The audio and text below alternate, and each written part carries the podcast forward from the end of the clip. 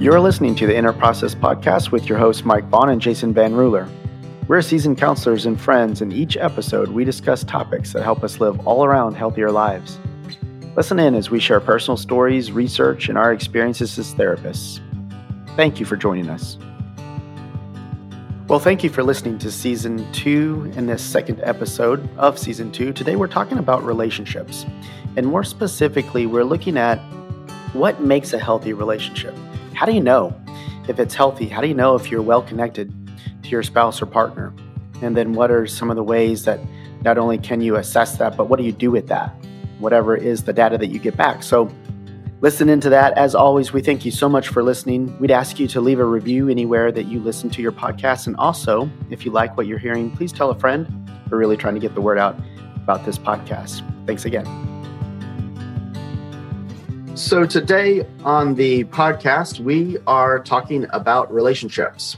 And as you heard from the intro, we are doing a little just mini season within a season here about relationships. Uh, both Jason and I do a lot of work with couples in our private practices um, around relationship issues. And we have for many years since we thought, you know what, that would be, I think, really helpful for us to take that information and share that with others, hopefully helpful. We'll see.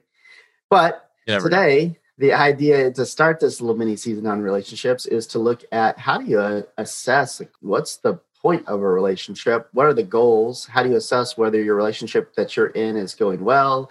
If it's not, what's not working, but with a little bit more specificity, right? About that. Because sometimes I think it can be, thank you, a little bit nebulous. I'm doing this podcast with the Oxford Dictionary today. This is fantastic. Way to go, man. Look, if you need to look up any of these words, feel free. I will not be distracted. Did you get the calendar too, or was it just me? I think that was just you. Okay, sorry. Yeah, the word sorry. a day calendar. Yeah, yeah. No, I didn't get that. Actually, I had that as a kid. As a matter of fact, it was. Oh, really that's shocking. That you did. huh? Interesting. did you read it? okay, so this will be our last episode. I'm not doing this podcast with so, Jason anymore. So speaking so of relationships, know. speaking of relationships, sometimes right. people are annoying in relationships, like myself. Yeah, exactly. I think yeah. that is the perfect takeaway for this. Really we're, we're going to talk about that, what we should do when that's the case. Yeah. So the goal, let's start with before we kind of get into what are the different maybe components of a relationship and how to assess how you're doing with those. Let's just really talk about the goal, right? Because if you don't know where you're going, I'm not sure, you know. Little difficult.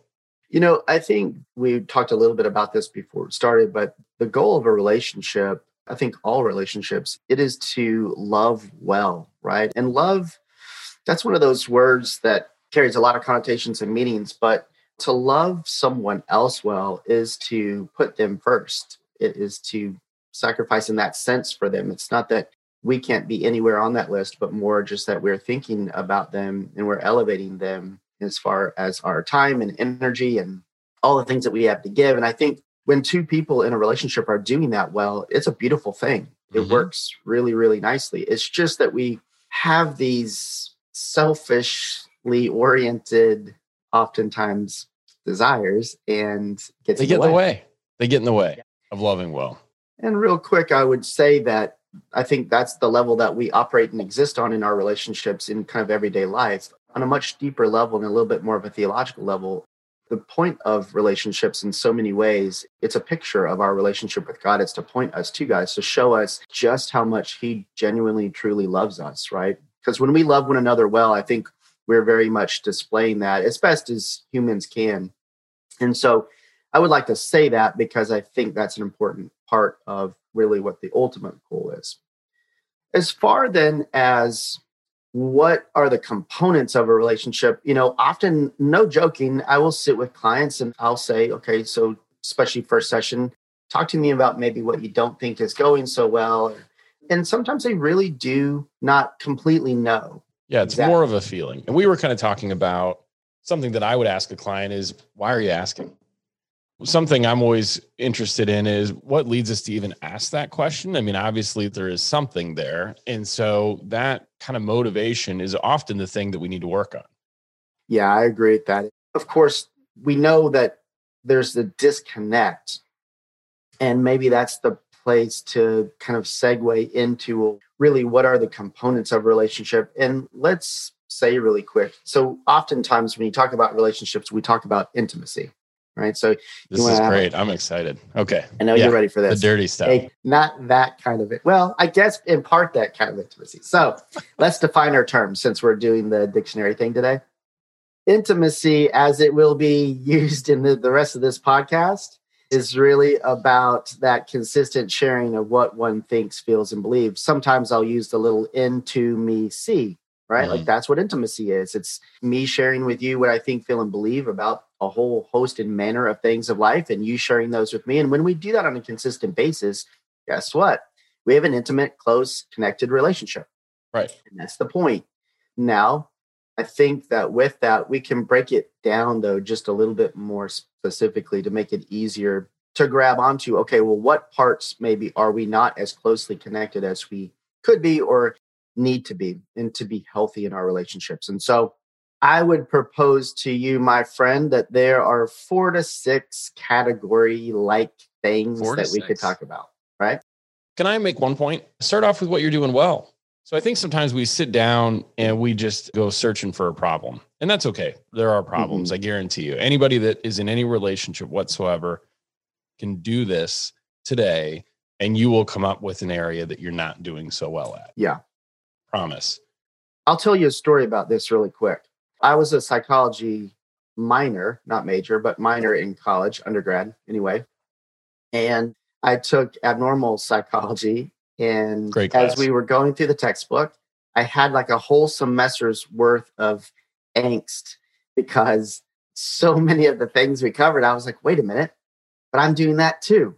But I'm doing that too. And, you know, those who know me would say, oh, that's about right. That probably, you probably were assessing yourself correctly. But the point is, yes, it's easy to do that, what you're talking about. Yeah and sometimes that comes out of our own woundedness and feeling that we're not enough. And then if we're not careful we project that onto somebody else. And so i think it's totally a good thing to look at what could we improve on. But i think it's also really important first just to see what are we doing well.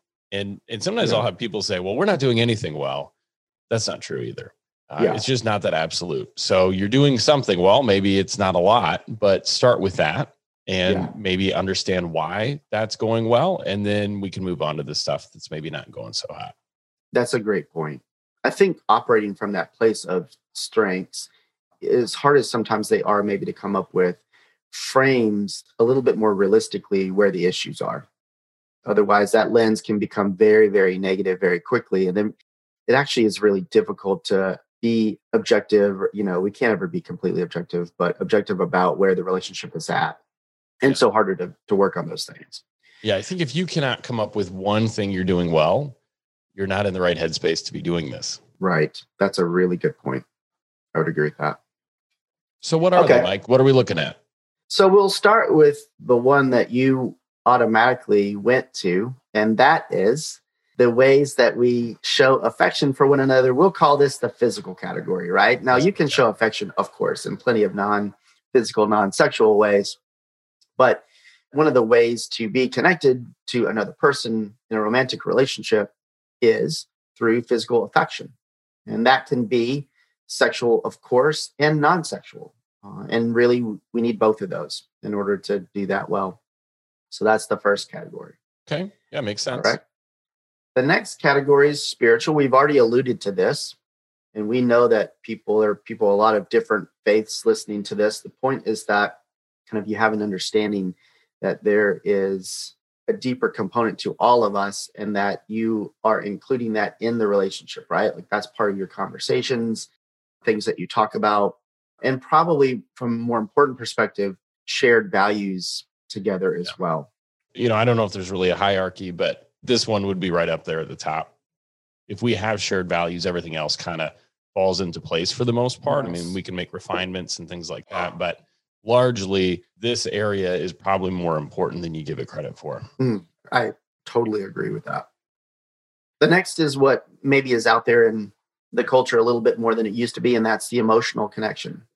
Sometimes that can seem strange, like, well, what does that really mean? And so oftentimes with clients, I'll just say, well, it's as simple as this. You know, as you went through your day, you probably experience different emotions about different things in the course of the day. How often are you able to share that with your spouse or partner?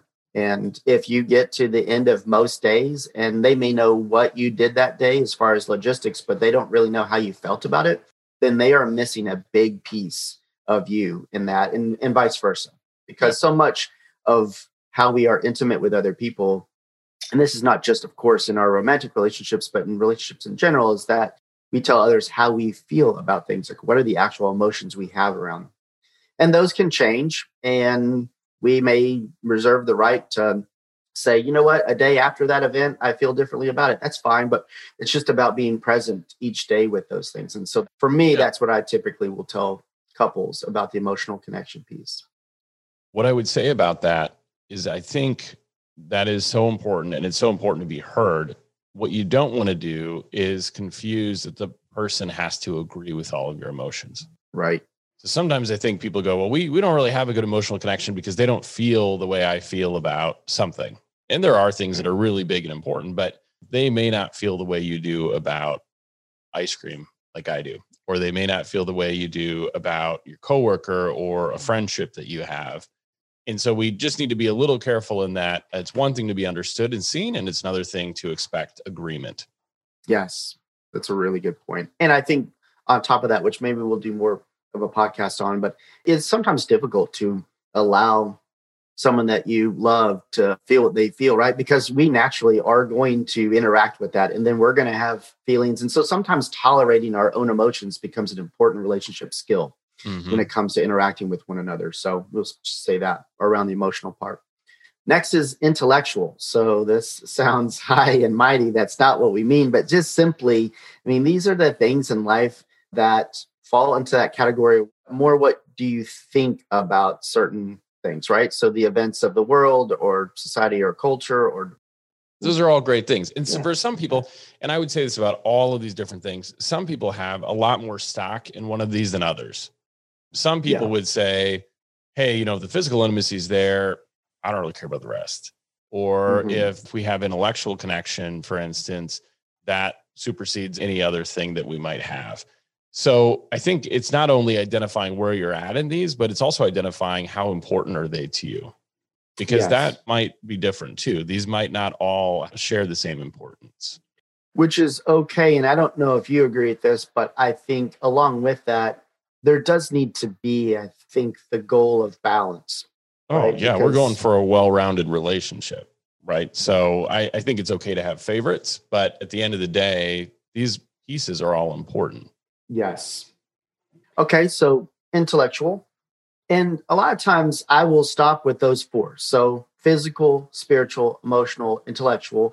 Within all of those, sometimes I'll talk either about ways that people are creative, because obviously we kind of share a lot about one another when we talk about ways we're creative, hobbies. We've already mentioned values, but these mm-hmm. are the types of things like the experiences that we share with one another the things that we like to do. Do you like to travel together, for example? So that's both probably a value that you hold because you like to explore new things of the world, but also shared experiences, which I think it's important to say that so much of what we do in our relationships is friendship, really.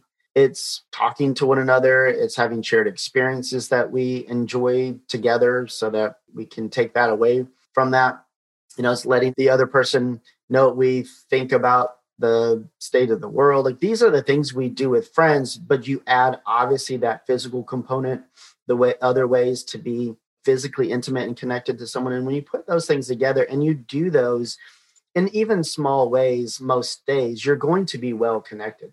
Mm-hmm. But if you experience prolonged time where some or a lot of those are not happening, then obviously distance grows. And that's a lot of times I think when couples begin to recognize, wait a minute, something's not working, whether we know exactly what it is or not, we just we know that disconnection is there.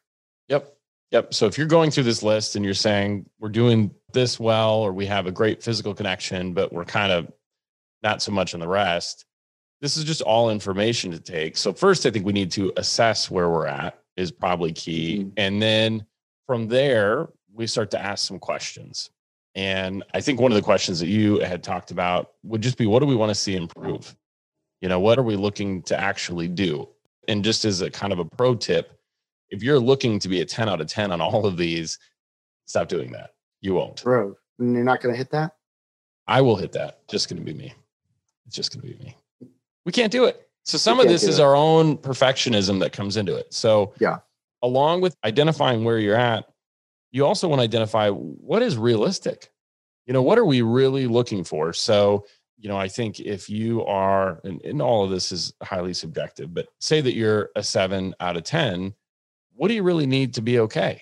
Can you live in the eight out of 10 space? I mean, that sounds pretty good.